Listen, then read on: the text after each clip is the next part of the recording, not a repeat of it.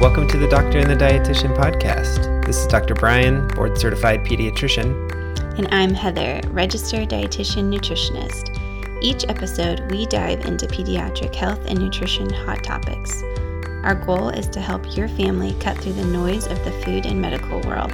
We want to empower you to have freedom and grace in raising your children to be healthy in all aspects of their life. Thanks for joining us again on the podcast. Today is episode number 14, and we're going to be talking about pediatric dentistry. Yeah, this is fun today because this is like the first time we've really dove into dental health. Yeah, for sure. And it's so connected with both what you do as a pediatrician and connected to nutrition as well. Yeah, that's interesting. It's yeah. like how the body accepts the nutrition. Right. it's main the main way that we eat and get food, right? Hopefully. So, what how do you feel about the dentist? I'm not a fan. No? No, I mean not really. I mean, I appreciate them. Yeah. Um and like the worst dental thing I've ever had, I think, is just like cavities being filled. So sure. it hasn't been terrible, but do I, you did you feel like that as a child? You know, I had a pre- pretty easy go at it as a kid until I got into high school, and then I started having a few cavities, and mm. then I mm. started to really hate it, and um, and then that just kind of continued into adult life. So yeah. yeah, it's not my favorite spot. Yeah, I hated it from the beginning. Oh, I feel like I was really little and had cavities. Oh, and yeah, that would kind of ruin it's it. It's like still continuing to this day. Oh, so that's fun. Well, the good news is we had an opportunity to redeem the topic of dentistry. Yes. And we got to talk to uh, one of our pediatric dentistry friends. And mm-hmm. the interview was awesome. So we're really excited for you guys to take a listen to it. Mm-hmm. Um, but hopefully, it'll give a different perspective on dentistry and some tips for what you can do for your kids so that they have a better experience. Right, right. All right. So we spoke with Dr. Jordan Virden, who's a pediatric dentist located outside of Baltimore, Maryland. She's a native Marylander and she did both her dental degree and pediatric de- dental residency at University of Maryland School of Dentistry, where she served as the co chief resident during her residency. Currently, Dr. Jordan practices at Smiles for Children and loves working with children and their families. In her spare time, she enjoys creating educational kids' dental content for other healthcare professionals, parents, and caregivers on her Instagram, which is such a cute name Small teeth, big world. Small teeth underscore big yes, world. that's how you can find her. Yeah, and we'll but, make sure we put that in the show notes so that mm-hmm. you guys can find her fairly easily. Yeah, so we hope you guys enjoy our chat with Dr. Jordan. All right, bye guys. Hey Jordan, how's it going? Good. How are you? Good. Thanks for joining us. We're excited to talk a little dental today. Yes. Yay. Thank you both for having me. I'm excited. I know. We're so excited because, you know, in our nutrition and uh, medical world, we touch on a lot of stuff, but we don't really ever dive into dental, and it's such a big part of our children's health. It is. It is. It's uh, the mind, body, teeth relationship is, is so happy to be here. Awesome. Well, we would love it if you could just tell us and um, our listeners a little bit about yourself. Sure. Um, so I'm Jordan Virden. I'm a pediatric dentist who's in private practice outside of um, Baltimore, Maryland. So I'm here on the East Coast. Um, and I'm interested in a lot of different things pediatric dentistry, but mainly um, patient education, behavior management, working with children to be successful through treatment, um, as well as oral health education in terms of social media. So, um, you know, that's just a little short snippet about me, but um, you know, pediatric dentistry is something that I think I've been fascinated with since I was little. So, um, very happy to be talking about it today. Yeah, I was going to ask you what made you decide to become a dentist? I always loved when I was little. I actually went to the practice that I work in now, and I always was fascinated about how um, we would get through treatment and when I would have to go for fillings. And it was never a scary thing looking back on it. It was mm. always fun. I was always so excited to go and talk about what teeth were loose and brushing and flossing. And the older I got, mm. you know, I never had that dental fear. And um, also, when I got older, I realized it was kind of a combination of medicine and artistry. um, and was a way for me to explore both of those things that I love in a profession that I was passionate about. So um, that was something that through high school and college, and obviously dental school and residency, was something that I really enjoyed getting in touch with more. Mm-hmm.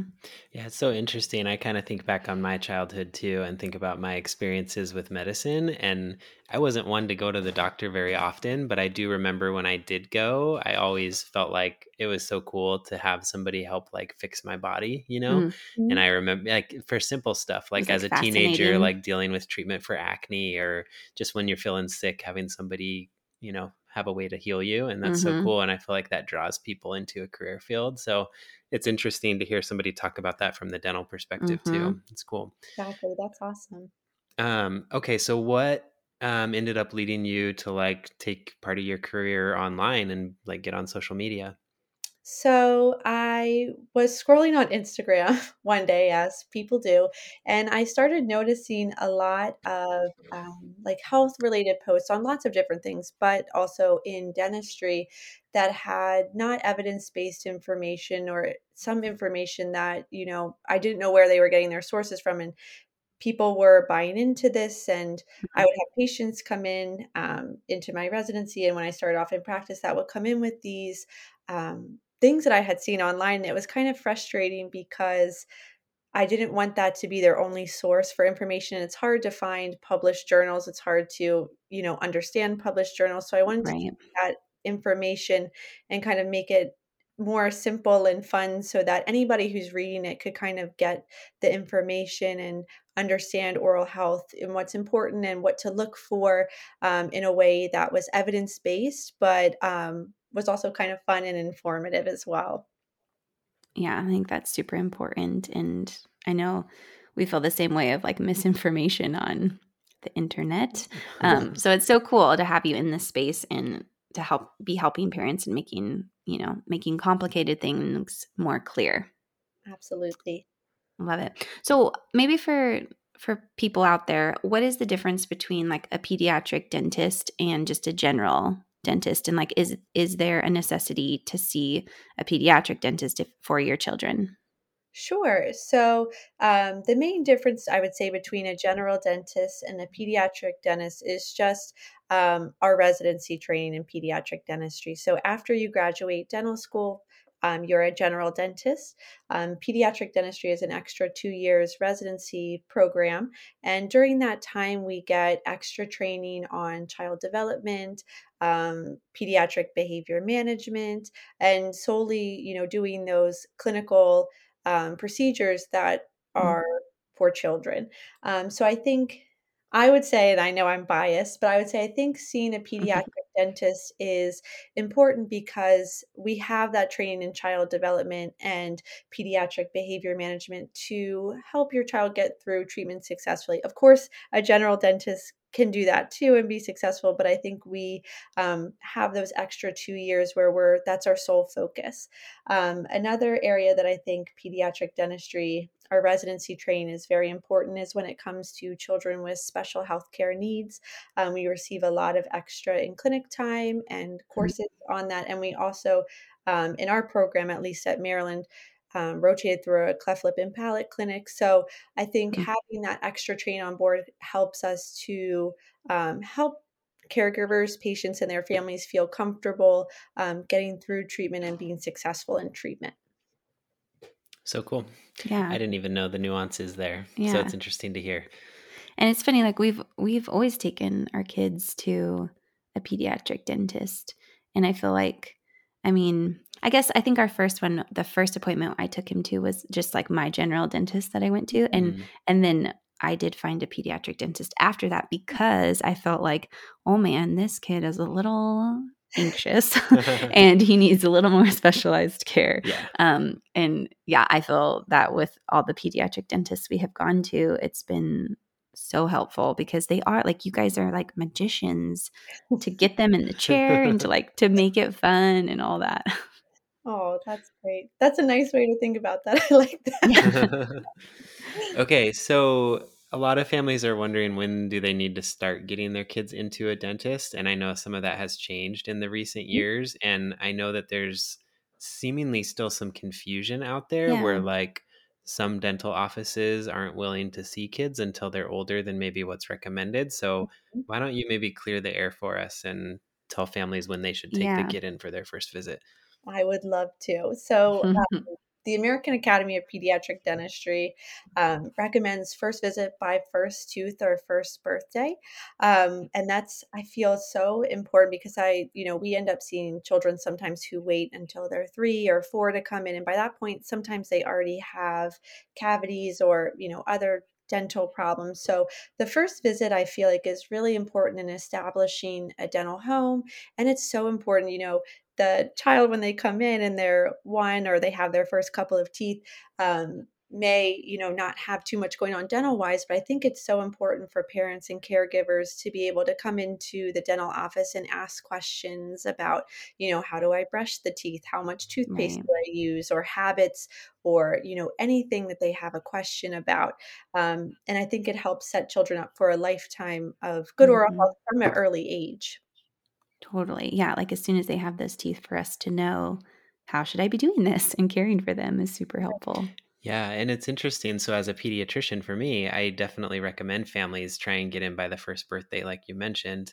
But it's surprising how many of them come back to me at um, subsequent well visits and kind of say, "Oh, the dental office that we take our other kids to or we go to said not to come until two or three. Mm. And so we've often in primary care been trying to like bridge this gap where maybe there's not enough pediatric dentists around or something, and so families can't get their so they're kids just going in. to like a general hmm And then maybe with COVID too, and having a lot of offices shut down and Sure. be running behind, it's been hard. And so we've been trying in primary care to like bridge the gap until they can get in with you guys. But um, it's just interesting that there's some discrepancy there with Yeah. with what the academy wants and what's maybe out there with other family practice dentists. Yeah. That's true. That's very, very true. Okay. Wait, I have a question before okay. we move on. How many infants do you see like newborns who are um who have teeth? You know, sometimes that happens where newborns get born with Right. like teeth. Do you ever see them in your clinic? I have not yet in Okay. practice, um, and only one time in residency. So very, I would say, very rarely. Um, yeah.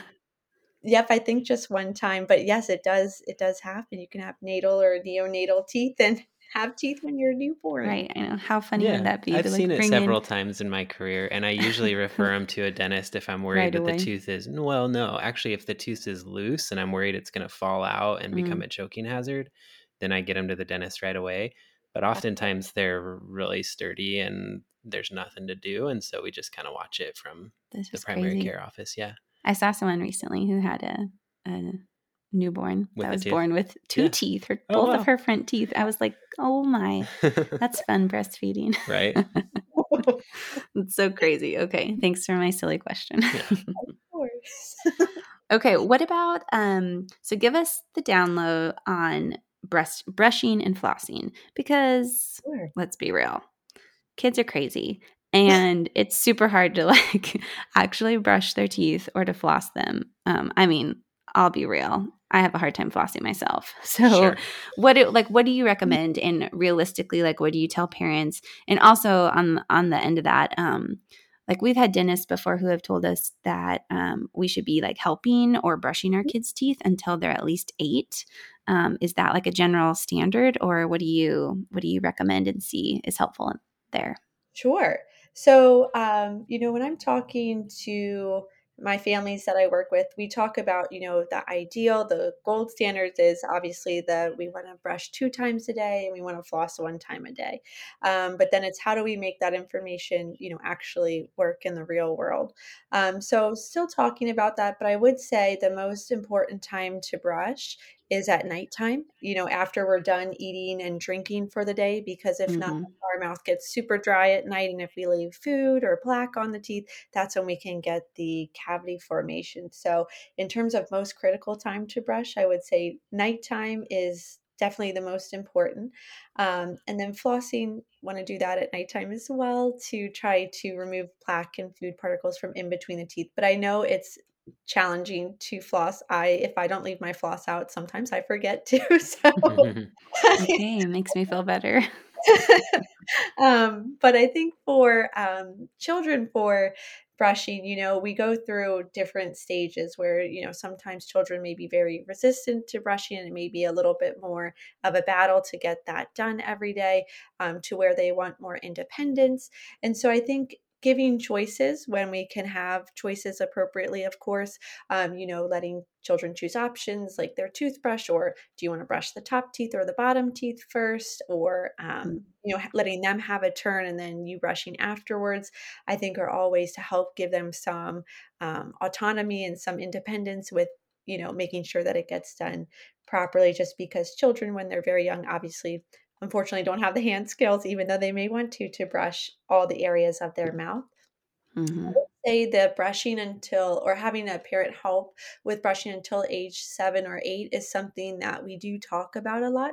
But I think that's just a um, kind of like a general guideline. You know, some children are very, very good at brushing at that age, some children mm-hmm. aren't as good, and some children who are younger may be very, very good at brushing. So I think um, when we talk about eh, getting more independence in brushing, I usually talk about maybe letting your child brush by themselves in the morning, but then having a parent to help brush or mm-hmm. supervise brushing at nighttime because that's the most important time that we want to make sure that sure. we have all the plaque and food off of the teeth. Yeah, it makes sense. And like you want your kid to have the opportunity to develop like those fine motor skills mm-hmm. to actually like learn the maneuver of how to get the brush around the teeth, but mm-hmm. you also want their teeth to get clean. Right. And I know from our family, like we have an eight year old who could care less about whether his teeth actually get clean. Yeah. So he still needs parent supervision. And then we mm-hmm. have a mm-hmm. three year old who really, really likes to clean and scrub. And so it's just interesting. Like I feel like the number maybe doesn't matter as much as yeah. just just the kid. That's true. Each each kid is different and how they want to brush and when they want to brush is is different. So finding that right um, unique routine for each child, I think, is so important. Yeah, I like that idea though of like giving them the autonomy. Like in the morning, you brush, and that's helpful too. Just logistically, if we're getting ready to leave for the day or mm-hmm. going to school or whatnot, you know, go up, brush your teeth, and then you don't have to be up there doing it with them. Yeah, for sure. Okay, so I have some questions about fluoride, and I know a lot of my patients' families ask about fluoride a, a lot. Mm-hmm. Um, and it's one of the things in primary care we've started doing more, I'd say, in the last few years is trying to do fluoride varnish applications while kids are waiting to get in with you guys. Mm-hmm. Um, so is that something that you like having us do in primary care? Um, and maybe give us the down low on fluoride. Sure. I honestly am all for pediatricians doing the fluoride varnish. I think that's great. I think it's awesome for public health, especially, you know, in areas where maybe, like you said, there's not a pediatric dentist and children, you know, have to wait till a certain age to, in order to get in to see the dentist. So I think that's very important. Um, I think fluoride is safe and effective at reducing cavities and preventing dental decay. Um, but I think, you know, we need to make sure that we're using it appropriately. We're making sure we have the right amount of toothpaste on our toothbrush for kids, um, that, you know, we're looking into sources of fluoride if, you know, we're considering supplementing fluoride and things like that. But fluoride varnish, I think, is a great way to help to remineralize the tooth structure, um, especially for children that are at higher risk of getting cavities. Um, because I think that's one of the most important things for children to look at is what is you know each child's risk for getting cavities. Children who are at higher risk definitely benefit from having a fluoride varnish in our office i know. Um, children who are high risk we like to see them every three months to do a fluoride varnish application but also to check on their brushing and you hmm. know making sure that they're working hard at home to help decrease their risk. So i think that's um, something great and i love that you're doing that at the pediatrician's office. I think that's awesome so, what about fluoride in toothpaste? Is it mm-hmm. okay for kids to start using that right when the teeth erupt, or do they need to wait till a certain age? No, so um, you can start using a fluoride toothpaste when the teeth start to erupt, um, but the amount of toothpaste that you'll use will be different. So, for children under the age of three, um, we recommend a smear size amount of fluoride toothpaste. So, I always think about it like if you had a little travel size um, thing of toothpaste, um, you would just put like a very small light layer on the bristles, like just enough to just barely cover those bristles. And that mm-hmm. little travel size of toothpaste will hold you out for a long time. You don't need like a big ribbon of toothpaste on it. And then for children mm. over three, um, we recommend a pea size amount. So very small amounts of fluoride um, because at that age, obviously, we're not able to spit it out. So um, if we happen to swallow a little bit of it, um, you know, that's okay. Um, we just want to use the little tiny smear for children under three. Cool. And when does that, is there an age where the amount increases? Like, for kids older than three or you know when they get to five or eight or ten like does that amount of toothpaste need to be more no honestly i i mean i feel like when i brush my teeth i use maybe like a little bit bigger than a pea size but not very much so you don't mm-hmm. need a lot i know commercial like toothpaste commercials show these yes ribbons of toothpaste but you really don't need that much to you know make sure that the toothpaste is covering your your mouth you just need a little okay. Okay, good to know. What about, I know this is kind of related, but maybe not. I know a lot of adults now have started using like the electric or uh, whatever they're called, automated toothbrushes rather than just Yeah, like the old electric. school, old hmm school ones. Is uh-huh that something that sh- kids should be using too, or how do you usually instruct them on that? Sure. Um, children can definitely use the electric toothbrushes. That's one of the things um, that we talk about. If kids aren't interested in brushing, sometimes um, some of our families will switch to an electric toothbrush, and Mm, all of a sudden, because it's electric and it has a little timer on it, they're interested in it. So I think it's um, definitely okay for children to use an electric toothbrush.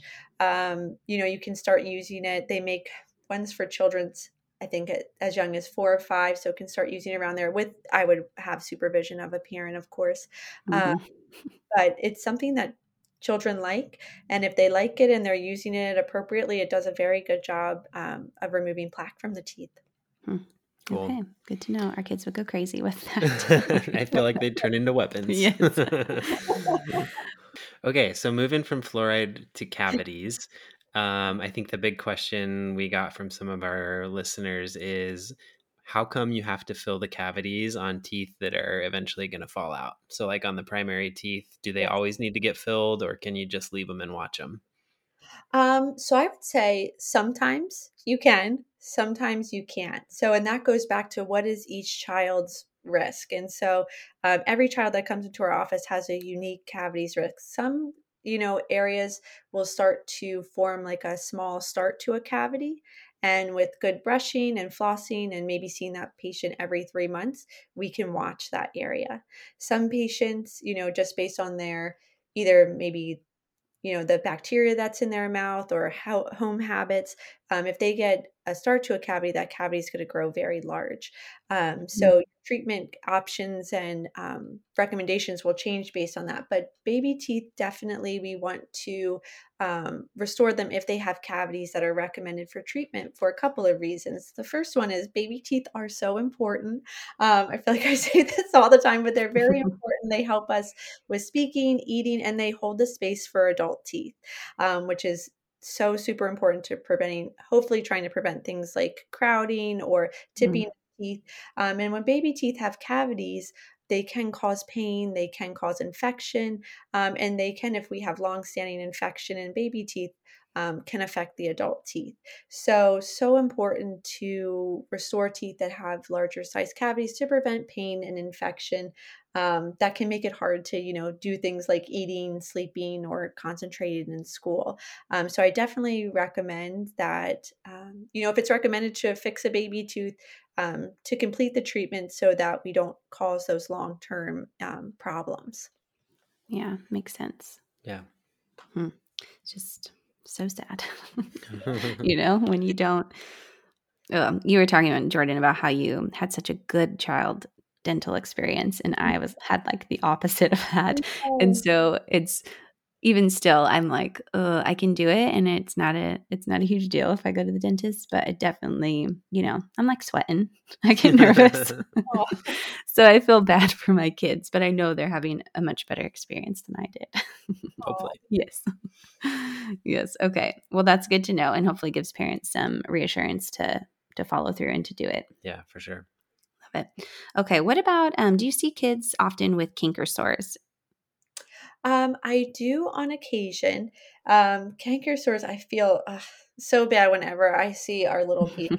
Get them because they can sting. They can make it uncomfortable to eat, to drink.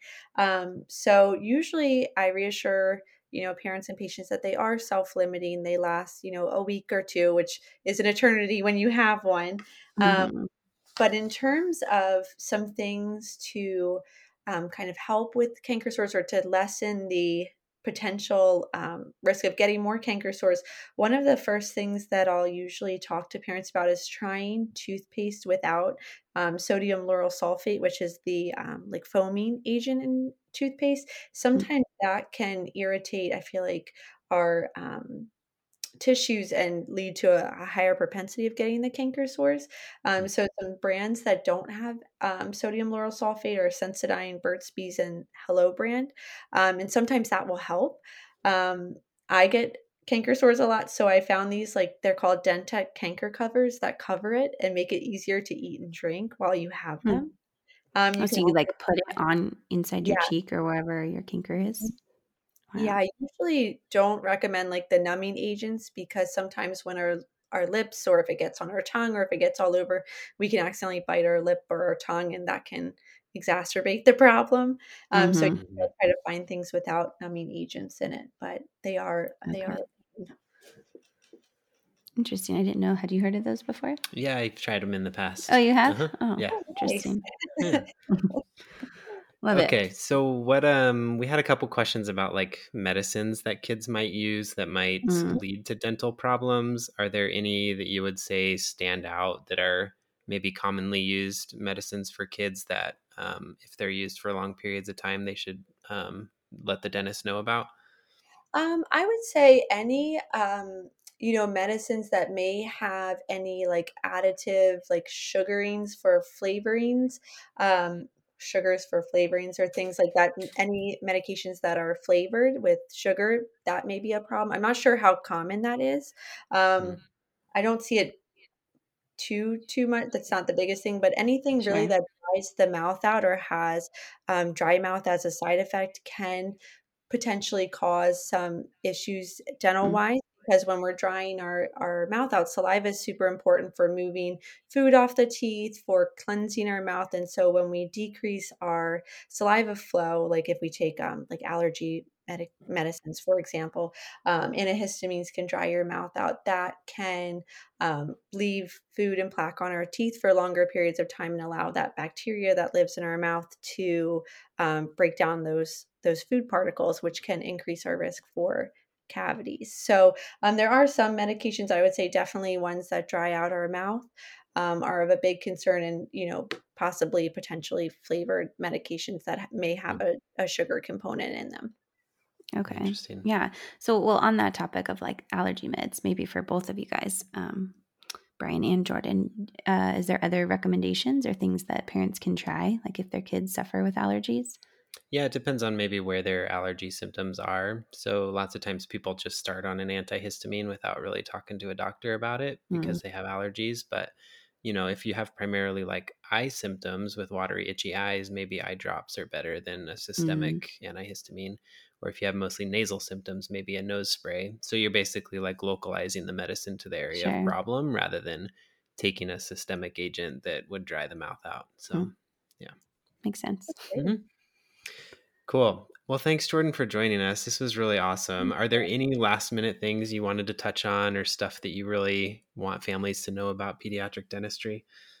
Um, I would say definitely first visit by first birthday or first tooth, but um, just know that, you know, as pediatric dentists, we care about your child and want to work with you to help your child be successful. So, um, when you come to see any pediatric dentist, uh, don't be afraid to ask questions or, you know, help come up with a plan that's unique to your child so that they can have a lifetime of good oral health. I would say that's probably my biggest um, thing that I like to tell parents and and take away message. Hmm. That's a good one. Yeah. I love it. Okay, and before we let you go, we do um, kind of an off the cuff fun thing at the end of every episode where um, we created some fun table topic cards um, just to specifically like to help families at mealtime if if that's a struggle.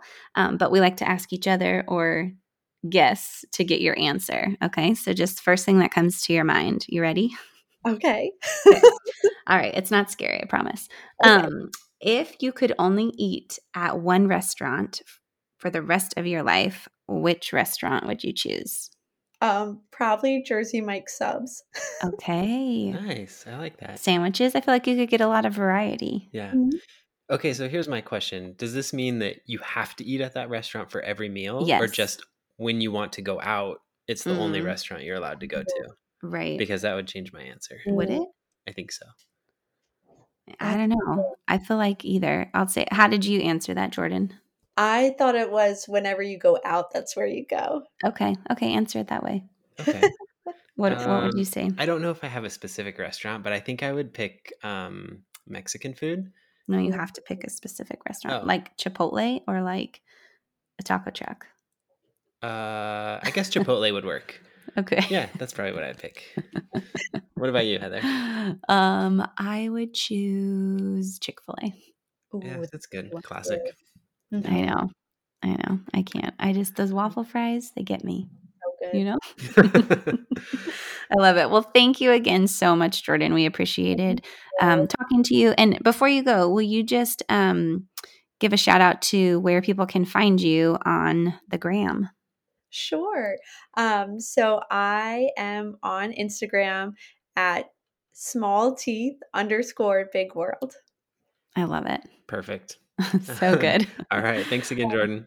So, sure. Are you stressed about mealtime in your house? Do you feel overwhelmed with knowing what to feed and if your child will eat it? Maybe mealtimes end in battles, or maybe you just have a child that's suddenly becoming picky in what he eats and you don't know what to do. Friend, we feel you. We used to be in the same situation, and we want to let you know that mealtimes and feeding your family doesn't have to stay this way. We want you to join our family feeding coaching. We walk you through six weeks of our signature steps to move you from frustrated to feeding with freedom and grace. During those six weeks, you'll get one on one support, video and book resources, recipes, and fun tools to help change the dynamics of mealtime in your home. Go to the link in our show notes to schedule your discovery call today. It's free, and you get a chance to talk with me, Heather, the dietitian. I'll answer all the questions you might have about this program, and we can see if family feeding coaching would be a good fit for your family. Are you worried about your child being underweight? Has your child's pediatrician recommended that they take a nutritional shake to help boost their growth? Go check out Healthy Height's Nutritional Shakes. We love their products. It has much lower sugar than the competitors and has a great nutritional profile. For more information, check out our show notes for links on how you can shop their products. Thanks for listening to this episode of the Doctor and the Dietitian podcast.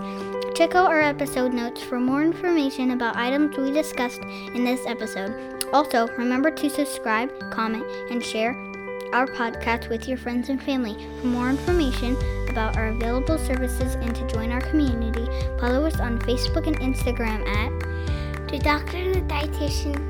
and check out our website at The Doctor and the Dietitian.com.